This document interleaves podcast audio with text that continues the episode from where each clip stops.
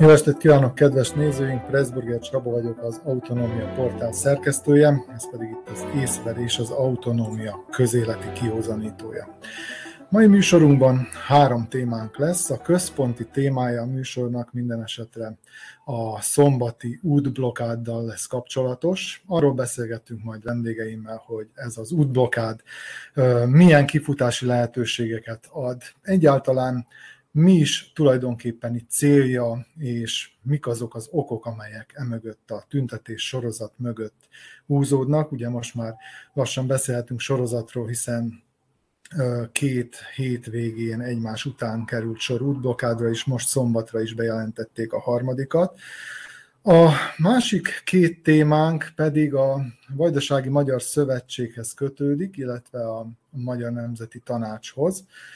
Az egyik az az állampolgársággal kapcsolatos. Történetesen arról beszélünk majd, hogy vajon mennyire aggályos az, hogy a jogi szempontból mennyire aggályos az, hogy a VMS aktivistái járják az általuk feltételezett magyar állampolgárok házait, és úgymond megpróbálják őket rábeszélni arra, hogy regisztráljanak a magyarországi választási névjegyzékben.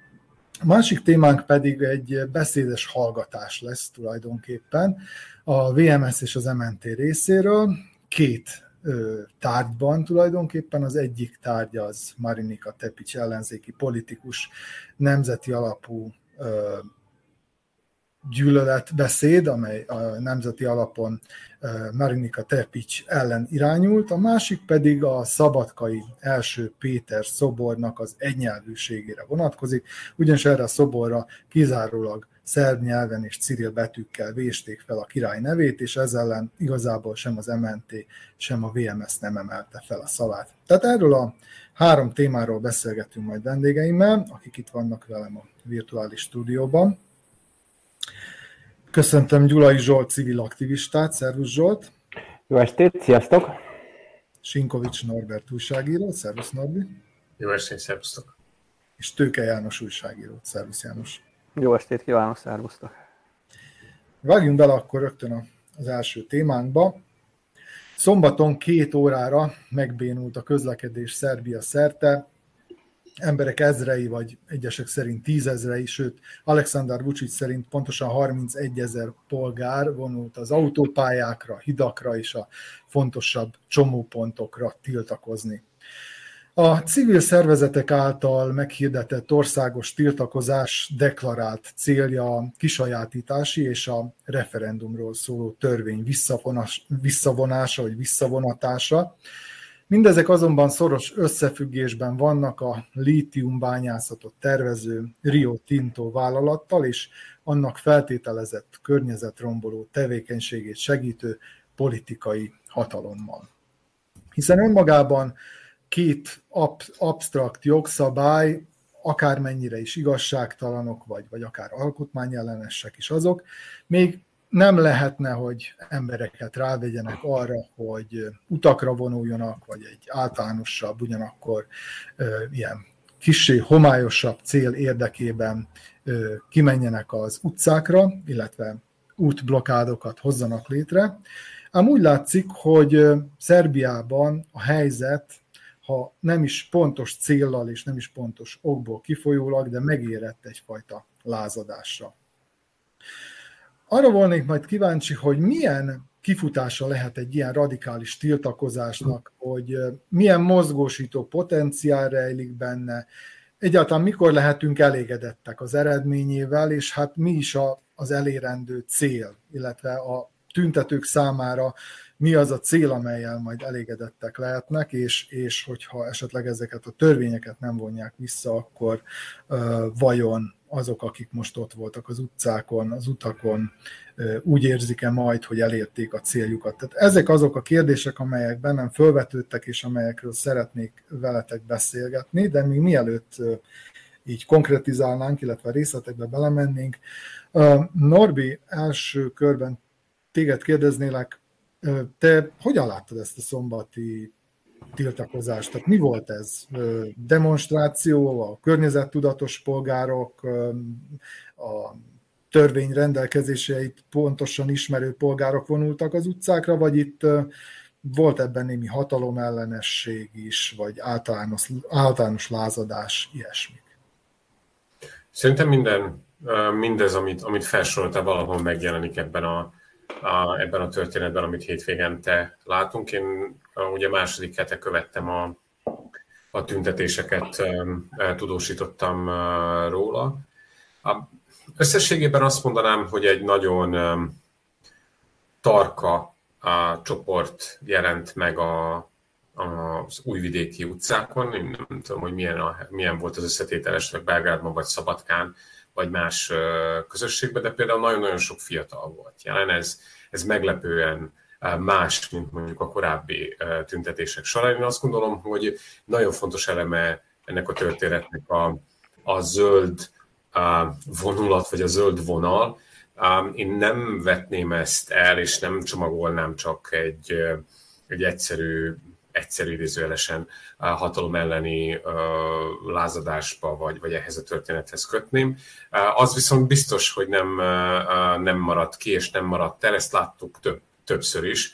Ami viszont különbség a korábbi tüntetésekhez képest, hogy Uh, ugyanakkor korábban is voltak különböző tüntetések, és jelentek meg provokátorok a, az esemény, a tüntetés során, de valójában folyamatosan valahol az incidens határán mozgott a, az összejövetel, legalábbis újvidéken, és az újdonság számomra az, hogy ez a, ez a tüntetőcsoport ma nem hagyta annyiba. Tehát amikor ez a sokkal kisebb, és hát az én megítéléseim szerint, mert nem csak az én megítélésem szerint, azok, azok szerint is, akik követik a, ezt, ezt a témát, um, szurkolócsoportokból összeverődött um, ellentüntetők megjelentek, nem hagyták annyiba, tehát gyakorlatilag elzavarták őket.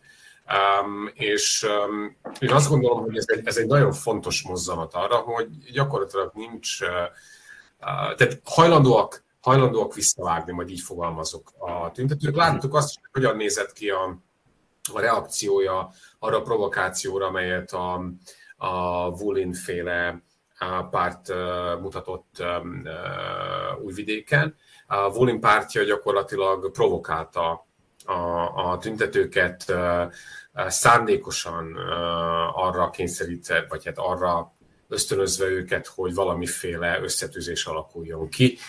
Ugye eredményeként megdobálták a, a, a, a Volin pártjának a székházát, betörték a, az ablakait, és elvették az ászlót, ami utána rendőrség ment másnap, és még nem igazán biztos, és nem igazán értjük mi újságírók sem, és a jogászok sem, hogy mi alapján indított eljárást a rendőrség, hiszen maga az ászló értékét tekintve sem minősül olyan eszköznek, vagy olyan, tárgynak, aminek az eltulajdonítása közvetlenül bármi nemű, bármi nemű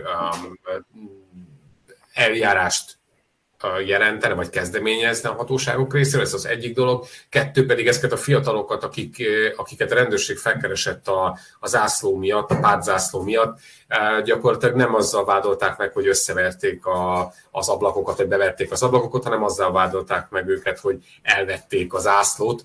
Hangsúlyozzuk, sem a rendőrségnek úgy tűnik, sem pedig a jogászoknak nem világos, hogy, hogy mi ezt ennek a jogi alapját.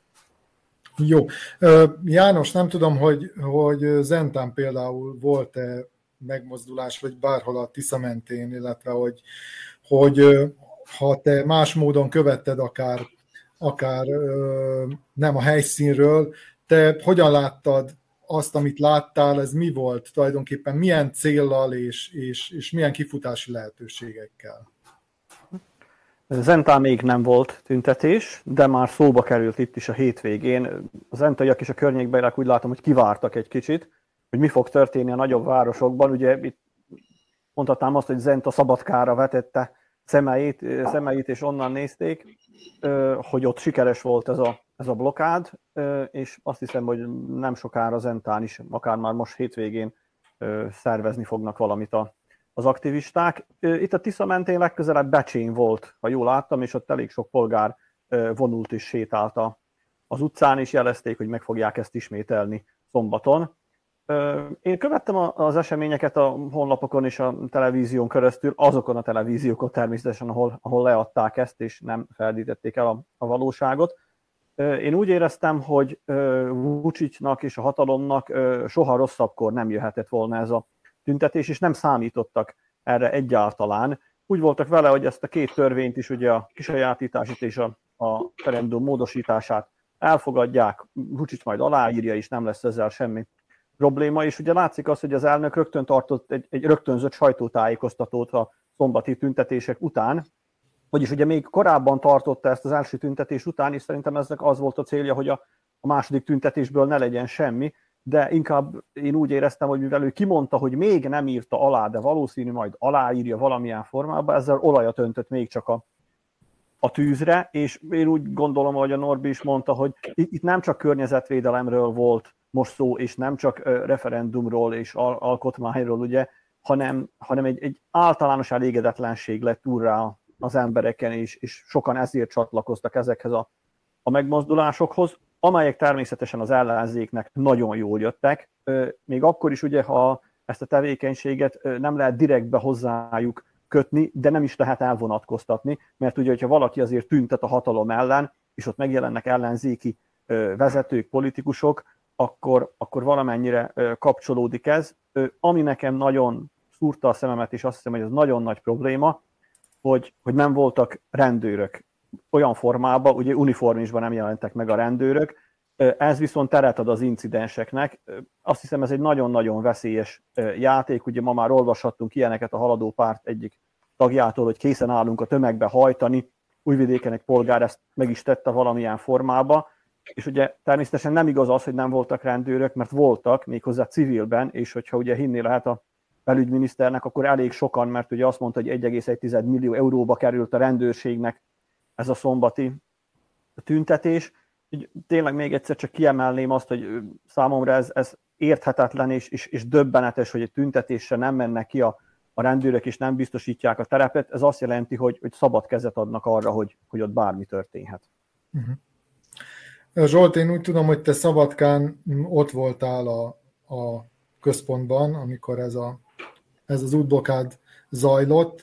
Kik vettek részt ebben? Tehát most gondolok itt arra is, hogy fiatalabbak, idősebbek, szociális összetétel.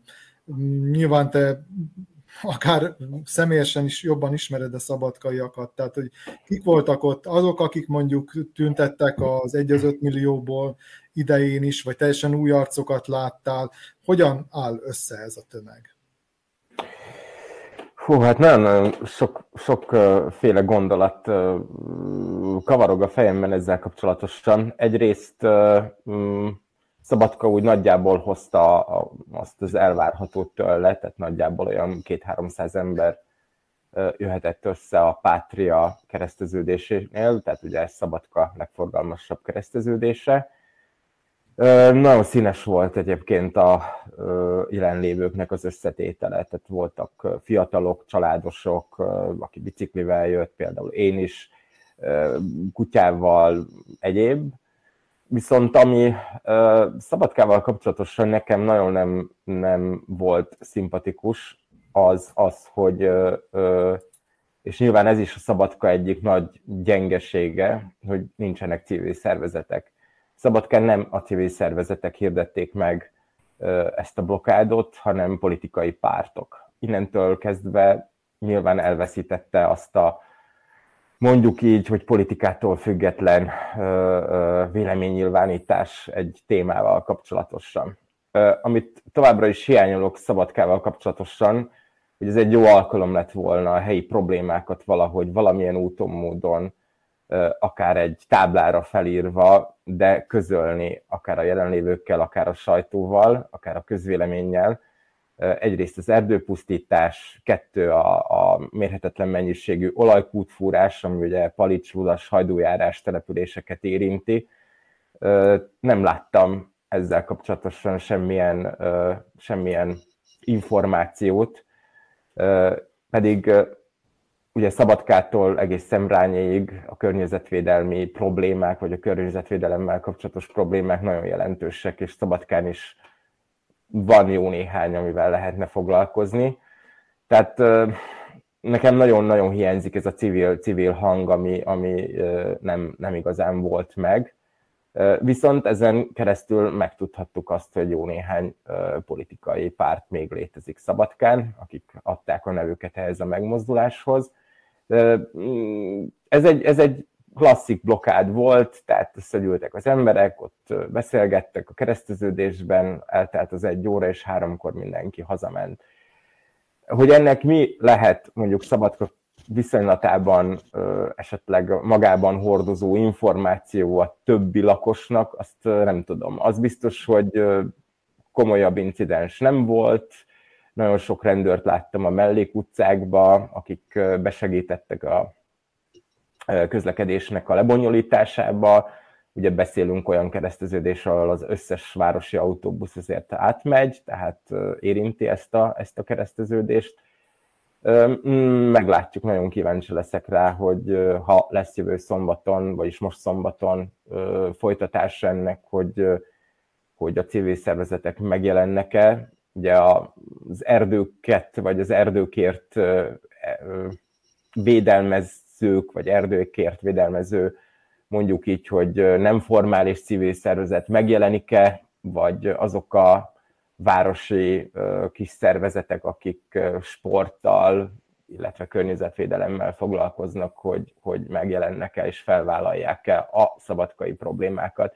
Mert hogy ez nem csak egy Rio Tintóról szól, ez évek óta húzódó probléma Szerbiában, a vizek, a levegő és minden másnak a szennyezése. Úgyhogy egyébként a Rio Tinto az én véleményem szerint egy gyújtópont volt, az is biztos, hogy a, a politikai pártokat, az ellenzéket nagyon nehéz ezekből a megmozdulásokból, vagyis le, távol tartani ezektől a megmozdulásoktól. Meglátjuk a folytatást, kíváncsian várom, hogy mi lesz szombaton. De szerinted nem, nem veszélyes mondjuk a, a tüntetések energiájának fenntartása szempontjából túlságosan kiterjeszteni a célokat, tehát túlságosan sok mindent belevinni, hogy mik a követelések? Ugye te szervezője volt egy 5 milliónak tüntetés sorozatnak is, és hát ugye az is valahol elhalt. Mik a tapasztalataid? Um, ott, ott igazából nem is voltak kristálytiszták a célok, hogy mi a cél. Nyilván a cél az volt, hogy, hogy ö, ö, egy rezsimet, egy, egy, egy diktatórikus hajlamokkal rendelkező rezsimet megbuktasson, de nem voltak konkrét célok. Itt igazából eleve a környezetvédelem és a környezetvédelemmel kapcsolatos megmozdulásoknak mindig sokkal kristálytisztább a célja. Nyilván van egy törvény, amit még ugye nem fogadott el, vagy nem írt alá az államelnök, de már a, a parlament elfogadta, én itt láttam egyébként antivaxereket is, akik különböző kis tábláikkal ott voltak a, ebben a Pátriánál lévő kereszteződésben, 90, COVID-19, nem is tudom, diktatúra és hasonló kis táblákkal. Voltak itt szerzászlós, a dvérisek is ott voltak, tehát ugye nagyjából azért ismerem a, a helyi politika szereplőit nagyjából az ellenzéki oldalon egy-két ember mindegyik még létező ellenzéki pártból szabadkán jelen volt. Nem tudom, tehát nyilván, hogy a nagy dolgok mindig a, belg, mindig a fővárosban dőlnek el, vagy a nagyon nagy városokban, mint Újvidék, és Szabadka. Szerintem, hogy ha, ha már környezetvédelemmel globálisan foglalkozunk egy megmozduláson, szerintem fontos lenne helyi környezetvédelmi problémákat már pedig az ellenzéket nagyon kevés szer hallom azzal foglalkozni, hogy mi van a palicsot ellepő olajkutakkal, mi van a borzasztó szabadkai levegővel, a rossz minőségű vízzel, vagy az erdőírtással. Ez mindenképpen egy jó alkalom lett volna, vagy lehetne az elkövetkezendőkben. És nem gondolom, hogy nem kéne a helyi problémákkal foglalkozni egy lokális megmozduláson, ami oké, okay, hogy része egy országos szintűnek, de vannak itt is környezetvédelmi problémák. A környezetünkben bőveg, láss topolya. Nem azt foglalkozzanak a topolyak vele, gondolom, fontos lenne az is. Uh-huh. Én azt gondolom, bocs Csaba, csak uh, rövid, rövid mozat. Én azt gondolom, én nem hiszem, hogy ebben az a probléma, hogy valaki látja, vagy nem látja a környezetvédelmi problémákat, amit, amit most, most, uh, amiről most te beszéltél, hogy például a topolyai tó helyzete, vagy a krévaja, vagy nem tudom én, a hasonló, a hasonló helyzetek. Én azt gondolom, hogy itt a közvetlen veszélyeztetettsége a saját, a saját területednek, ez az, ami, ami megmozgatta a, a, az egész Rio Tintos történetet. Tehát az a tény, hogy holnap elvehetik a földedet, és ott egy teljesen um, környezetszennyező rendszert építenek föl. Én azt gondolom, hogy ez az, ami, ez az, ami elsősorban motivált az embereket. Um, ugye ezek, ez, amiről te beszéltél, ez egy eléggé általán, általánosabb, némileg általánosabb dolog. Ugye itt ez, az van, hogy itt nem megy be senki még egyelőre az udvarodba. Na most a, a kisajátítási törvény alapján viszont ez megváltozhat, és én azt gondolom, hogy ez az a, ez az a fő mozzanat, és arról sem feledkezünk meg, hogy van itt egy némi kulturális különbség is a, a dél-szerbia, vagy a közép-szerbiai, vagy, vagy, vagy Szerbia más részeihez képest, ami Vajdaságban történik, és fordítva. Én azt gondolom, hogy van itt egy nagyon, nagyon erős kulturális háttere is ennek a történetnek, miért indult Loznicán, hogyan alakul, és miként, miként néz ez az egész, egész történet ki. Csak én szerettem volna hozzátenni. Igen, mondjuk a, igen szomorú az, hogy Topolyán ketten vagy hárman állnak ki tüntetni a krivaja ö, miatt, miközben tulajdonképpen egész, az egész város, az egész község szenved, de az emberek nem is tudom, befogják az orrukat, vagy, vagy csak panaszkodnak, de hogy tegyenek bármit is ennek érdekében, vagy ez ellen, az már, az már nem nagyon megy. Egyébként... Téged akartalak kérdezni, hogy mi az szerinted, mi az a cél, amivel elégedettek lehetnek azok, akik tüntetnek. Tehát, hogy mi az, amit el lehet érni egy ilyen útblokkáddal, illetve mi az, ami... Ez két dolog, amit megvalósul, okay. Mi az, ami, hogyha megvalósul, akkor azt lehet mondani, hogy igen, a tüntetés sorozat elérte a célját. És az emberek elégedettek lehetnek hazamehet. Nézd, én azt gondolom, hogy ez attól függ majd, hogy, hogy hogyan kezeli a hatalom ezt, a, ezt az egész helyzetet. Ne feledjük, hogy az első reakciójuk az nem éppen az volt, amit két nappal ezelőtt, vagy egy nappal ezelőtt a kormány, kormányfő, az államfő nyilatkozott, tehát Vucic nyilatkozott, ugye egy, egy sokkal megbékélőbb hangnemet ütött meg a napokban Vucic mondjuk mint egy héttel ezelőtt, és úgy látszik, hogy kicsit visszavonta, visszahúzta Vulin minisztert is visszafogta, hogy azért ne, ne nagyon kardoskodjon, és nagyon ugráljon az első sorba, hogy mit csinálna szívesen a, a tüntetőkkel. Mivel lenne, hogy válaszolok a kérdésre, hogy mivel lenne elégedettek, szerintem két dolog mindenképp tehát ugye mivel lenne elégedett az egyik az, hogy a kisajátítási törvényt visszavonják, vagy legalábbis visszaállítsák a régi, a régi rendszerre. Kettő pedig, hogy a referendummal kapcsolatos törvényben eltöröljék azokat az illetékeket, amelyeket a, a polgári kezdeményezések során az aláírások hitelesítésére ír elő ez az, új, ez az új törvény. Én nem hiszem egyébként, hogyha teljesen őszinte akarok most tenni, én nem hiszem, hogy a, referendumról szóló törvényt megváltoztatják, vagy valamilyen módon úgy visszacsinálják, hogy gyakorlatilag visszavonnák, hogy nem lesz az 50%-os küszöb, vagy hasonló.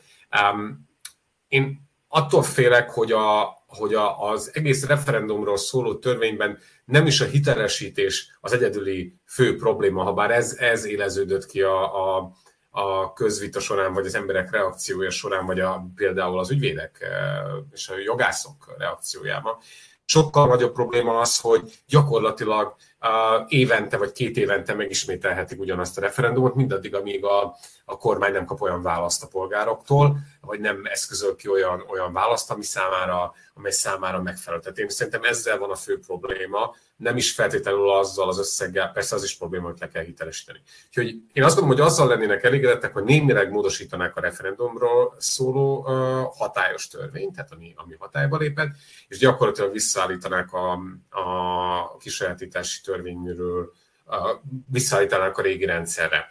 Uh, ezt nagyon bravúrosan kell, hogy megcsinálja a, a, a haladó párt, illetve Alexander Vucic, mert azért jól kell itt evezni az elkövetkezendő három-négy hónapban a választásokig, és ez, és ez nagyon fontos, hogy ezt, ezt a fajta ellenállást valami, valamilyen szinten legyűrje addig. Én nem hiszem, hogy, hogy ezt úgy tudná legyűrni, és az elmúlt időszakban ezt többször is megmutatta, hogy erre a rendszerre rááll, és hogy ezzel a rendszerre eredményt is hoz, ezt, ezt meg, kell, meg kell adni, vagy alá kell húznunk, hogy hagyja, hogy kifulladjanak ezek a tüntetések. Emlékezzünk vissza, hogy az elmúlt néha öt évben gyakorlatilag minden évben volt néhány hetes, ha nem néhány hónapos tüntetés is, és mindegyiket sikerült kifullasztani.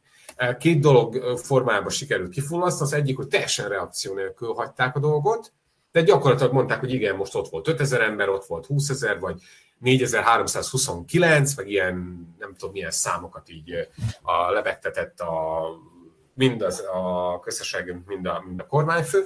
Ez az egyik taktika. A másik taktika pedig az, hogy túlságosan sok, um, túlságosan sok követelést csapnak hozzá ehhez a tüntetéshez. És egy idő után elveszíti a fókuszát. Ezt láttuk, ez különösen akkor igaz, amikor az ellenzék megpróbálja um, hát föllazítani ezt az egész történetet, és akkor most hirtelen 71 néhány követelést, követelést tűznek ki célul. Úgyhogy én azt gondolom, hogy, hogy itt abban az esetben lesz eredménye ennek, vagy hogy mikor csitulna, le a, mikor csitulna le ez az egész történet, hogyha A, tehát a kommunikációs stratégiát nézve, ha Vulint visszafogná Alexander Vucic, ez az egyik, Kettő, egy sokkal megbékélőbb és kompromisszumkészebb magatartást mutatna. Láttuk, hogy már elment ugye a faluba, és próbált beszélni az ottani emberekkel, tehát valamiféle módosítás lesz ebben a történetben.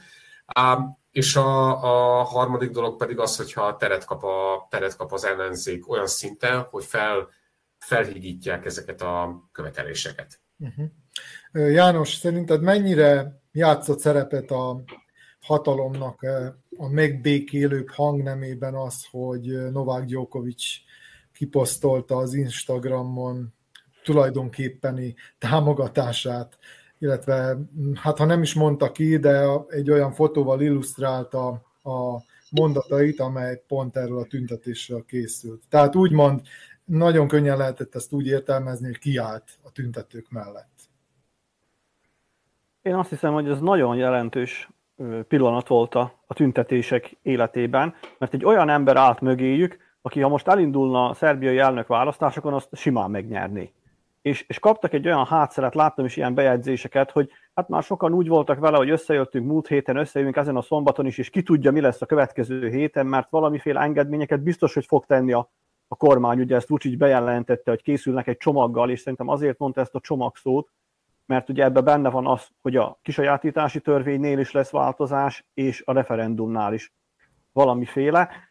És az, hogy, hogy Djokovic megérkezett így a, a semmiből egyszer csak, e, ez szerintem ilyen derültékből a villám csapásként érte a, a hatalmat. Nem hiszem, hogy örültek neki abban a pillanatban, és ugye azért, mikor a, a, az ország első számú sportolója is mondhatom így, hogy a legnépszerűbb és a, a legjobb nagykövete kiáll valami mellett, akkor, akkor kénytelen a hatalom valamiféle lépéseket tenni. És ugye azért Vucic is kihangsúlyozta, hogy ha, az ő számítása szerint 31 ezeren voltak a, a hétvégén, ugye ezt most nem lehet megerősíteni, sem cáfolni, nem is akarom, de, de már ez magában egy olyan szám, ugye, hogy ő már a, a, azt, a, azt a tájékoztatási eszközt, amelyikből él, ugye a Pink TV-t és ezeket a, az úgymond hatalompárti televíziókat, is degradálta azzal, hogy ott ilyen 20-30 emberrel emberről beszéltek, és, és még a saját tájékoztási eszközének is adott egy pofont ezáltal, hogy ő elismerte, hogy több tízezer ember vett részt ezen a tüntetésen. Uh-huh. Akkor még egy utolsó kérdés mindannyiatokhoz, hogy hát mint politikai jellemzők, újságírók próbáljátok valamit prognosztizálni. Mire lehet számítani az elkövetkező időszakban? Ugye annyit tudunk, hogy szombaton szintén lesz útblokkád, azt látjuk, hogy a hatalom, mint hogyha egy picit engedékenyebben nyilatkozna, de mire futhat ki ez, a, ez az egész tiltakozás, Zsolt? Hát egyrészt én remélem, hogy, hogy, hogy kitartanak ma a legvégsőkig, bár szerintem önmagában az, hogy visszavonnak egy, egy problémás törvényt, most itt gondolok a kisajátítási törvényre, ez nem oldja meg a környezetvédelmek a problémáját. Én nagyon bízom benne, hogy ez, ez, a, ez a, ami elkezdődött itt Szerbiában, ez kinyitja sok-sok embernek a szemét, aki elégedetlen a környezetének problematikájával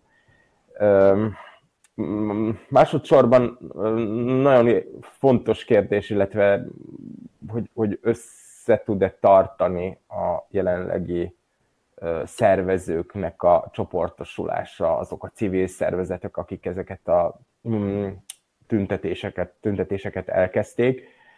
Mert ugyanis tudjuk, hogy három évvel ezelőtt egyrészt pont a célok hiánya miatt, vagy a konkrét célok hiánya miatt, illetve a, a folyamatos konfliktus a szervezők között hozta el a végét azoknak a tüntetéseknek. Szerintem vissza lesz vonva a törvény, lehet, hogy még akár a, ezen a héten, és tényleg fontos és gyújtópont volt a kormány, illetve az államelnök részéről ez a Novák Djokovic féle megnyilvánulás, annak ellenére, hogy azóta is a tabloidok ekézik Gyókovicsot, tehát a kormánypárti különböző bulvárújságok mm, nagyon a szájukra vették, ami szerintem óriási hiba volt, de mindegy, ez része a, a propagandának hogy utána, ha ez vissza lesz vonva, és mondjuk a, a másik törvény nem, hogy ez viszont a környezetvédelmi mozgalmakat mennyire fogja tovább életben tartani az utcán, ez egy kérdés. Uh-huh. Norbi, János? Röviden. Hát én, én azt gondolom, hogy, hogy nem is talán abba kell gondolkodni, hogy eznek a történetnek uh, hogyan lesz vége. Tehát, hogy uh, sikerül megváltoztatni a törvényt, meg milyen formában fog megváltoztatni a törvény, biztos vagyok benne, hogy eszközölni fognak némi, némi változást, változtatást uh, mindkét törvényben, vagy legalábbis a kisajátítási kisajátításról szóló törvény esetében. A számomra ez sokkal érdekesebb jelenség ennél, nevezetesen is évek óta követtem a különböző tüntetéseket, és ez volt az első olyan tüntetés, amely ilyen két dolgot vettem észre, két nagy különbséget a korábbiakhoz képest. Az egyik, hogy a struktúrája a tömegnek egészen más volt, mint mondjuk korábban. Ez az egyik dolog. Ja, mire más... gondolsz konkrétan, ne haragudj? Tehát konkrétan. A, a, tehát az, ugye míg hallottuk, hogy több helyen a, gyakorlatilag ugyanazok az arcok jelennek meg minden tüntetés, és már a tüntetők többsége ismeri egymást. Én azt gondolom, hogy itt ebben az esetben ez, ez volt a nagy különbség, tehát egy teljesen más, legalábbis újvidéken egy teljesen más struktúrát láttam, mint mondjuk korábban a más megmozdulásokon. Ez az egyik dolog. Kettő dolog, a második dolog, ami, ami kötődik gyakorlatilag a, a történethez, az, hogy ebben az esetben nem láttam Újvidéken egyetlen egy pártszimbólumot sem. Ez egy nagyon-nagyon új, új dolog számomra a tüntetésen, és ehhez valahol csatlakozik egy, egy harmadik dolog, kettőt mondtam, de három lett belőle. Um, a, az az érzés, hogy bármely pillanatban uh, lehet valamiféle incidens. Tehát ez a fajta érzés nem követett például akkor sem, amikor a, a ha emlékeztek, amikor a, a, a diktatúra elleni tüntetés sorozat volt, ahogy ezt hívták ugye a választások után 2017-ben, ugye jól emlékszem, akkor mm. a hetekig folyt a, a, a több ezer ember a, sétált újvidéken, meg más városokban. Tehát a, nem éreztem ezt a fajta incidens lehetőséget, hogy, ami, ami most volt a levegőben, ez, ez a mhm. puskaporos mozdulatot. Úgyhogy én azt gondolom, hogy inkább sokkal fontosabb az, hogy ez a fajta struktúra, amelyet most ez a téma megmozgatott, mennyire lesz hajlandó más hasonló esetek során utcára menni, hiszen ha most sikerül kieszközölni a komolyabb változtatásokat, akkor ez egy bejáratott mechanizmusként is lehet majd, lehet majd értelmezni a következő időszakban. Tehát ha valamit meg akarok változtatni, kimegyek az utcára, és meg tudom változtatni. És hogyha ehhez a csatoláshoz eljutunk, akkor azt gondolom, hogy ez hosszú távon, hosszú távon a jelenlegi hatalomnak, nem csak a jelenlegi hatalomnak, hanem bármely ezután következő hatalomnak egy nagyon, nagyon fontos nono lehet. Uh-huh, uh-huh. János? Hát én csak nagyon röviden mondanám, hogy a kristály gömböm azt mondja, hogy a kisajátítási törvényt visszavonják, a referendumnál pedig csökkentik, vagy eltörlik a, az illetéket, szerintem az 50%-os részvételi arány, ugye, amely most már nincs, azt nem fogják visszahozni, és ezzel a, ezekkel a rendelkezésekkel, ezekkel a változtatásokkal kiveszik majd a szelet a, a tüntetők vitorlájából. Uh-huh. Köszönöm szépen, akkor térjünk át a második témánkra. Múlt kedden, múlt kedden igen, végre felavatták Szabadkán első Péter szerb király szobrát. Ott volt a polgármester Stefan Bakic és a képviselőtestület elnöke is Pásztor Bálint. Ám a várakozásokkal ellentétben Alexander Vucic államfő nem tisztelte meg jelenlétével az eseményt, és Pásztor Istvánt, a VMS elnökét sem lehetett látni. Egyes találgatások szerint az lehetett az utóbbi távolmaradásának hátterében, hogy a szobor talapzatára kizárólag szernyelven és ciril betűkkel vésték fel a király nevét. Lehet, hogy egyfajta protest volt ez részéről. Minden esetre hivatalosan a VMS nem tiltakozott az egynyelvűség ellen, és a Magyar Nemzeti Tanács illetékesei sem emelték fel szavukat. Ugyanígy némák maradtak a mind a Magyar Párt, mind pedig a Vajdasági Magyar Kisebbségi Önkormányzat képviselői, Marinika Tepics ellenzéki politikus nemzeti alapú támadása után is. Nem friss az utóbbi esemény, több mint egy héttel ezelőtt történt, amikor egy szerb rendező egy televíziós műsorban ellenségnek és román ellenségnek nevezte Marinika Tepicset, és egyéb módokon is sértegette. Több állami szerv és, és politikai párt is reagált, sőt maga Alexander Vucic is elítélte, bár utána nem győzte ekézni már személyes, illetve politikai vonalon Tepicset, de hát persze ez politikai ellenfelek esetében megengedett. Viszont az nem hallatszott, hogy, hogy bármit mondott volna a VMS, bármelyik fontosabb illetékese, sem pedig a, a Magyar Nemzeti Tanács. Én nagyon sok mm, fórumon, illetve médiában próbáltam ezt elő hívni, hát ha valahol egy elrejtett pici hír van, de nem találtam. Úgyhogy első körben tőletek kérnék segítséget ehhez. Tudtok-e esetleg ilyet?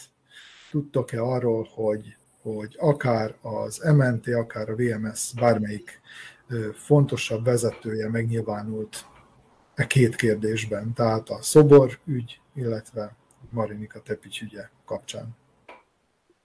János, te mint hát ugye, szerkesztő. Igen.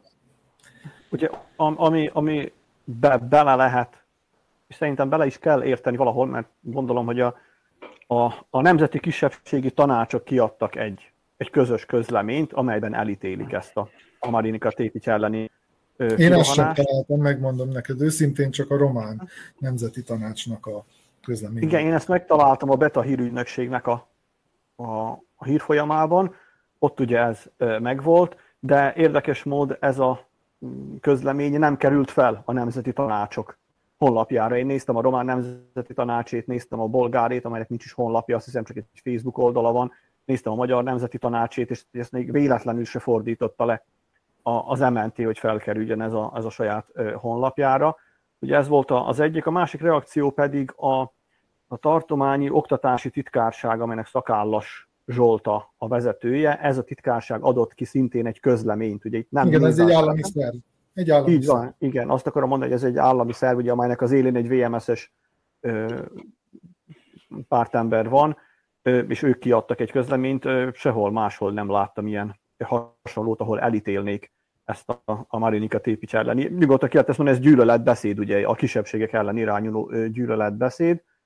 Ami pedig a, a, a szobor, szobrot illeti, ugye ott Pásztor Bálintnak volt egy mondata a szabad magyar szónak, aki azt mondta, hogy ugye ő nem szeretné azt olvasni, hogy felszabadító. Mert ugye szerbül ez van a, ez került a, a feliratra a szerb nyelven, és akkor gondolom, hogy van bizonyára egy olyan kitétel a, abban a statútumban, abban a szövegkörnyezetben, amely a szobrokról, szoborállításról szól Szabadkán, hogy ugyanaz a szöveg kell, hogy megjelenjen szerbül, magyarul, horvátul és gondolom bunyelvácul is, és ezt akarták így elkerülni. Nekem különben ez a Bálint megnyilvánulás szimpatikus volt, én se szeretném olvasni azt, hogy azt írja ott, hogy felszabadító, viszont hát ugye azért lehetett volna annyit tenni, hogy esetleg leülünk és tárgyalunk azokkal, hogy a felszabadító szó ne kerüljön rá, de azért mégis írja ott magyarul is, hogy kilátható ezen a... Hát ez nyilván a kérdés megkerülése. Igen. Uh, igen. Uh, Zsolt, bármit tapasztaltál Szabadkán ezzel kapcsolatban, hogy egy nyelvű a szobor? Igazából lehet, hogy az emberek örülnek is neki. Hát az biztos, hogy, hogy, hogy, hogy ez az egész szobor, hogy ez ráégett itt a Szabadkán a VMS-re tehát azokból a kommentekből a szabadkaiaknak a, a, a véleménye erről eléggé negatív. Magáról a szoborról, a nagyságáról, a cirilbetűs feliratokról, hogy összességében nagyon negatív. Nagyon-nagyon érdekes volt tényleg a, a mm, Pastor Bálinnak a megnyilvánulás ezzel, hogy őt nem zavarja azt, hogy cirilbetűvel van ezen a, ezen a szobron az összes felirat illetve az egyik kommentjében a saját Facebook oldalán azt írt az egyik elégedetlen kommentelőnek, hogy hát ezt az előző hatalmi összetétel döntött el, hogy ez a szobor legyen. Ez, ez a tipikus VMS-es védekezési mechanizmus, hogy hát hiszen az előző hatalmi összetétel, az előző hatalmi összetételben is ott volt a VMS, azzal a különbséggel, hogy akkor nem Pásztor Bálint volt a képviselőtestület elnöke, hanem Bumforti Vadal, de hát ugyanaz a párt, ugyanazok az emberek, ugyanazzal, az áll, ugyanazzal a pártelnökkel. Nyilván minden önkormányzatban vannak olyan belső szervek, mint mondjuk a, a szoborállítással kapcsolatos bizottság, amelyben ugye van VMS-es tag, volt akkor is, van most is, ugyanabban az épületben laknak nagyon sok-sok éve, együtt, együtt lakják be a városházát, egymás mellett van a városi képviselőtestület elnökének, illetve a polgármesternek az irodája, tehát ezt azért le kellett volna kommunikálni,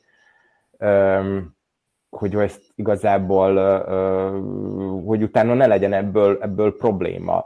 Azt sem értem, hogy, hogy miért nem lehetett azt úgy együtt leülve megbeszélni, hogy ez a szobor miért ilyen méretű. Már csak abból is probléma, vagy abból a szempontból is probléma, hogy jelen pillanatban a Jadrán épületében van a négy színház, és igazából csak egy útja van a színházi, mondjuk így, hogy hogyha jön egy vendég, vendégszínházi előadás, akkor hogyan hozzák be a díszletet az épületbe, mert hogy elzárták azt a teret, ahol régen megálltak a kamionnal, és kipakolták a díszletet a Na persze tudjuk azt, hogy rögtön azonnal mindjárt egy éven belül megnyílik a, a régi színház épülete, ami nyilván nem valószínű, hogy így lesz.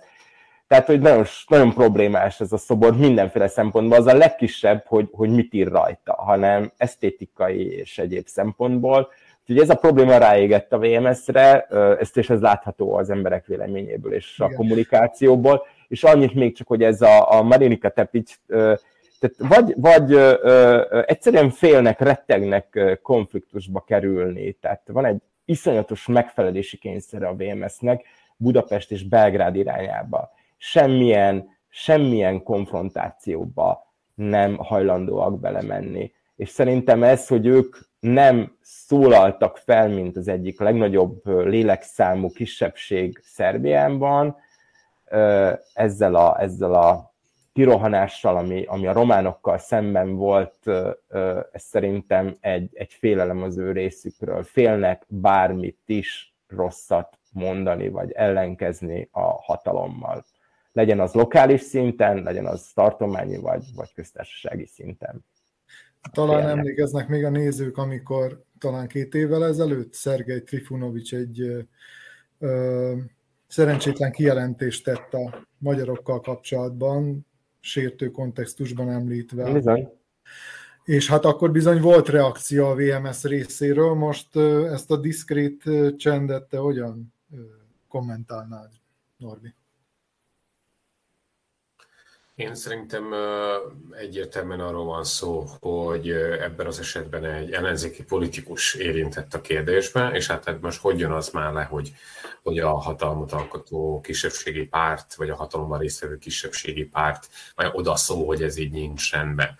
Tehát mi látjuk ezt a megfelelési kényszert a kisebbségi pártok esetében, mert az esetben ugye a VMS, VMS szempontjából, ugye akik a hatalmat um, alkotják, tehát van egy megfelelési kényszer, elsősorban szerintem Belgrád felé, hiszen látjuk, hogy eléggé uh, remeg a léc, vagy rezeg a léc a, a hatalom uh, szempontjából. Uh, én csak arra emlékeztetnélek benneteket, hogy nem láttunk nagy ellenállást akkor sem, amikor Újvidéken néhány évvel ezelőtt egy hasonló szobrot emeltettek a köztársaság téren, vagy amikor megnyitották azt a bizonyos um, újraegyesítési múzeumot, vagy nem is tudom, hogy hogy hívják szépen magyarul a, az említett múzeumot, és hogy ünnepelték ugye a Vajdaság Szerbiához csatolását, vagy csatlakozását, vagy újra csatlakozását, vagy nem tudom, hogy, hogy milyen narratíva felel meg ebben az esetben akkor sem láttunk egy nagy elmozdulást. Tehát azért most, miért, most, most teljesen őszintén, most miért vernék a, ezért miért csinálok ebből problémát, hogy éppen Szabadkán emelik a, emelnek egy ilyen, egy ilyen szobrot, és akkor most hiányzik a fölirat, vagy nincs. Tehát sokkal fontosabb helyzetben nem láttuk a reakcióját, ez pedig teljesen biztos, hogy, hogy ez egy teljesen, szerintem a kisebbségi politizálásban ez egy hihetetlen nagy pofon,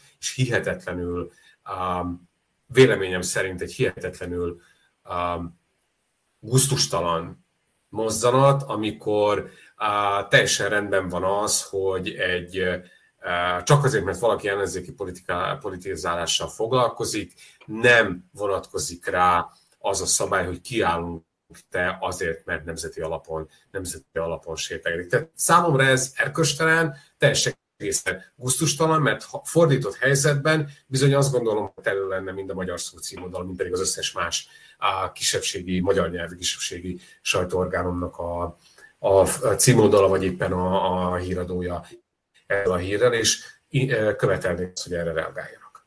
Uh-huh. Menjünk harmadik témánkra, térjünk át, ugyanis hogytán az időnk. Elindult a Vajdasági Magyar Szövetség terepi kampánya, amelynek célja, hogy segítséget nyújtson azoknak a kettős állampolgároknak, akik eddig még nem regisztráltak a magyarországi választási névjegyzékbe, de jövőre szeretnének szavazni. Így hangzik a párt hivatalos oldalán olvasható hír, amely nem csinál titkot abból, hogy pártaktivisták százai házalnak a napokban Vajdaság szerte, és úgymond segít, segítenek a szavazás előfeltételének számító regisztrációs procedúrában a polgároknak, azoknak a kettős állampolgároknak, tehát akik vajdaságban élnek. Az egyik kérdés az, hogy honnan tudhatja a párt, pontosabban előről kezdem mondatot. Az egyik naív kérdés az, hogy honnan tudhatja a pá, egy párt, hogy kinek van magyar állampolgársága vajdaságban, és közülük ki nem regisztrált még. Erre a hivatalos válasz, illetve a hivatalos megfogalmazás szerint feltételezések alapján házalnak majd, és keresnek fel mintegy 150-170 ezer kettős állampolgár, akiknek alig több, mint az egyharmada, azaz 63 ezer polgár regisztrált eddig. A másik kérdés pedig az, hogy vajon jogszerű-e mindez, ugyanis hát felvetődnek itt bizonyos kételyek, bár Pásztor István, a VMS elnöke már előre igyekezett lehűteni a, a jogszerűséget firtató, hasonló, hozzánk hasonló kedélyekkel rendelkező embereket, mondván, hogy minden a magyarországi jog figyelembe vétele és a szerbiai adatvédelmi biztos jelentése összhangban történik, és, és ez az adatvédelmi biztosi jelentés is pozitív.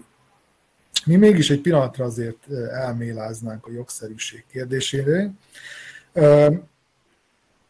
Nem tudom, János, te, mint egy médiaportál szerkesztője, hozzá milyen információk jutottak el, hogy hogy néz ki egy ilyen segítségnyújtás a gyakorlatban a terepen? Tehát adatot is gyűjtenek ezek a civil aktivisták, vagy puszta útbaigazítás ez, a, ez az egész folyamat? Tehát hogy, hogy néz ki? Tudsz erről bármit?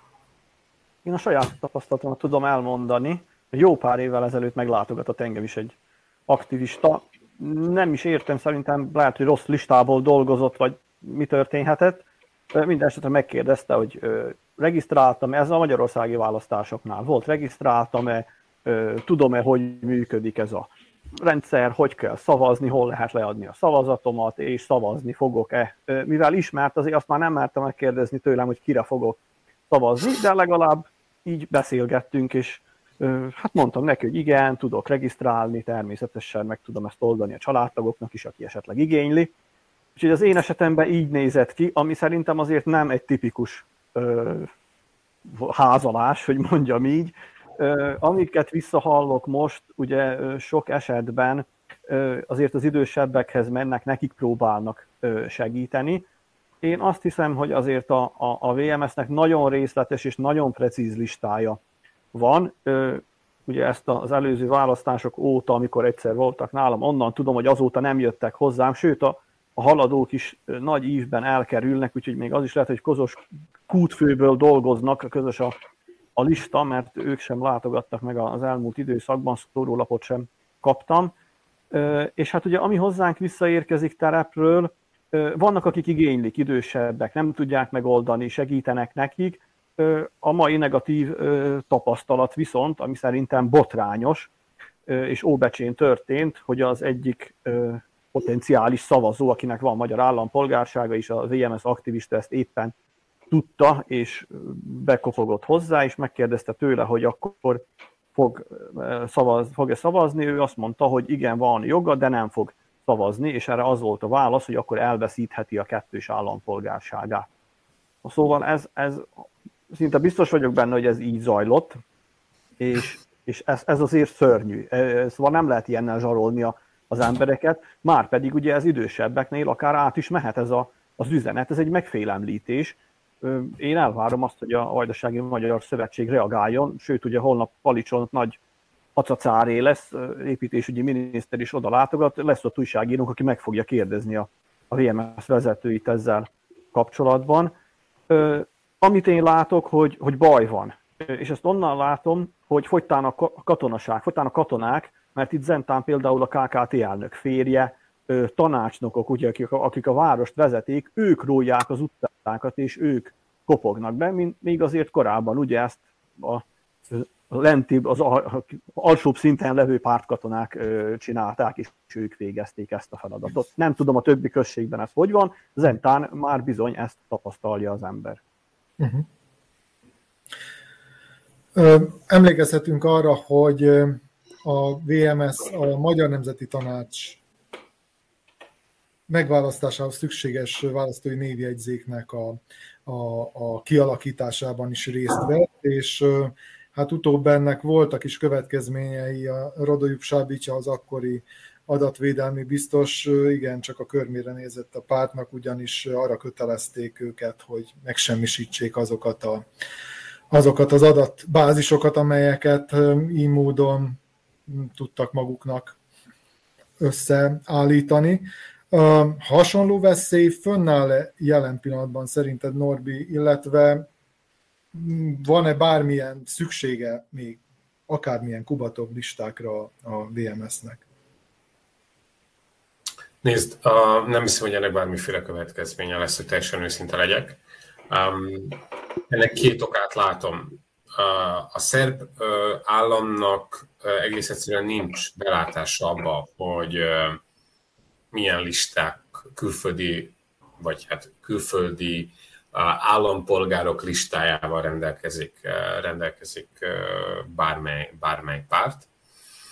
Ehhez ugye egy sokkal átfogóbb rendszer lenne szükség, vagyis arra, hogy gyakorlatilag a szerbiai oldal is jegyezze a kettős állampolgárok számát, és hogy pontosan tudja, kinek hány állampolgársága van, illetve milyen, milyen más állampolgársága. Úgyhogy én, én nem látok erre sok esélyt, hogy ha ilyen listák léteznek, itt bármely szerbő intézmény reagáljon ebben a kérdésben.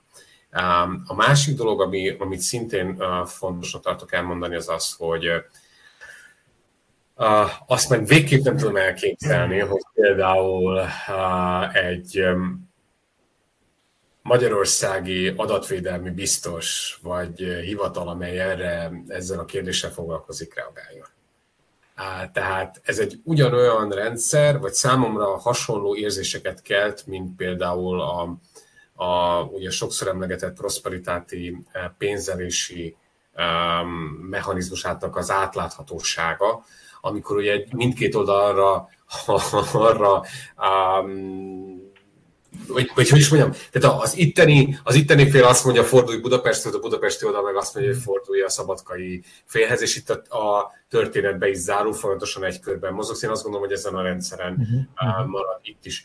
Másrészt meg, még és nagyon rövid, azt tudom, hogy nincs sok időnk, uh, másrészt meg uh, én azt gondolom, hogyha teljesen őszinték akarunk lenni, bizony az idősebb polgárok esetében, meg sok nem túlságosan idős polgár esetében is szüksége van valamiféle informálás arról, hogy miként tudnak, miként tudnak regisztrálni, hogyan tudnak élni az állampolgári jogukkal. Én ebben nem látok semmiféle rosszat. Abban látok rosszat, vagy hát problémát, hogy ezt például nem a választási bizottság által, tehát a Magyarországi Választási Bizottság által felhatalmazott biztosok végzik, hanem gyakorlatilag párt emberek, vagy párt aktivisták végzik ezt a folyamatot. Ezzel van a bajom. Tehát én nekem azzal nincs bajom, hogy valaki fölkeresi a potenciális állampolgárokat, vagy valamilyen módon megpróbálja őket elérni a magyar közösségbe. Az egy más kérdés, hogy mi alapján állapítja meg valaki, hogy valakinek van magyar állampolgársága, vagy nincs. Hát megint ehhez ez egy nagyon összetett folyamat. Én azt gondolom, hogy ezzel a, a rendszer átláthatóságával van a probléma. Tehát um, ez sokkal egyszerűbben le lehetne zárni, és például a VMS esetében is ezt nagyon rövidre lehetne zárni ezt a vitát, hogyha például a, vagy a, a Magyarországi Nemzeti Választási Bizottság mondaná azt, hogy na most 150 a, mit tudom én, aktivista fog menni, és akkor majd házal, vagy nem tudom, mit csinál. Tehát ezt le lehetne zárni, és rövidre lehetne zárni a vitát, de én erre nem látok sok esélyt. Uh-huh. Köszönöm, hogy itt voltatok, ennyi fért a mai műsorunkba. Ez volt az észverés 49. adása. A műsorunk visszanézhető a Facebookon az Autonómia, a második nyilvánosság, a Csisztács és a Szabad Magyar Szó Facebook oldalán, de ugyanígy élőben követhető volt és visszanézhető az Autonómia portál YouTube csatornáján, amennyiben nem tették még meg, kérjük, iratkozzanak fel az Autonomia Portál YouTube csatornájára, és holnaptól, azaz szerdától elérhető lesz a műsorunk a podcaston is, a Spotify-on, Google, Apple Podcaston biztos megtalálják, és az egyéb népszerű podcast csatornákon ott lesz. Jövő héten az 50. jubileumi adásunkkal jelentkezünk, megpróbálunk majd valami módon ennek a jubileumnak valamiféle különleges hangulatot biztosítani, még nem tudjuk pontosan, hogy hogyan, de ez legyen meglepetés még számunkra is. Úgyhogy egy hét múlva találkozunk, addig is a viszontlátásra. Thank you.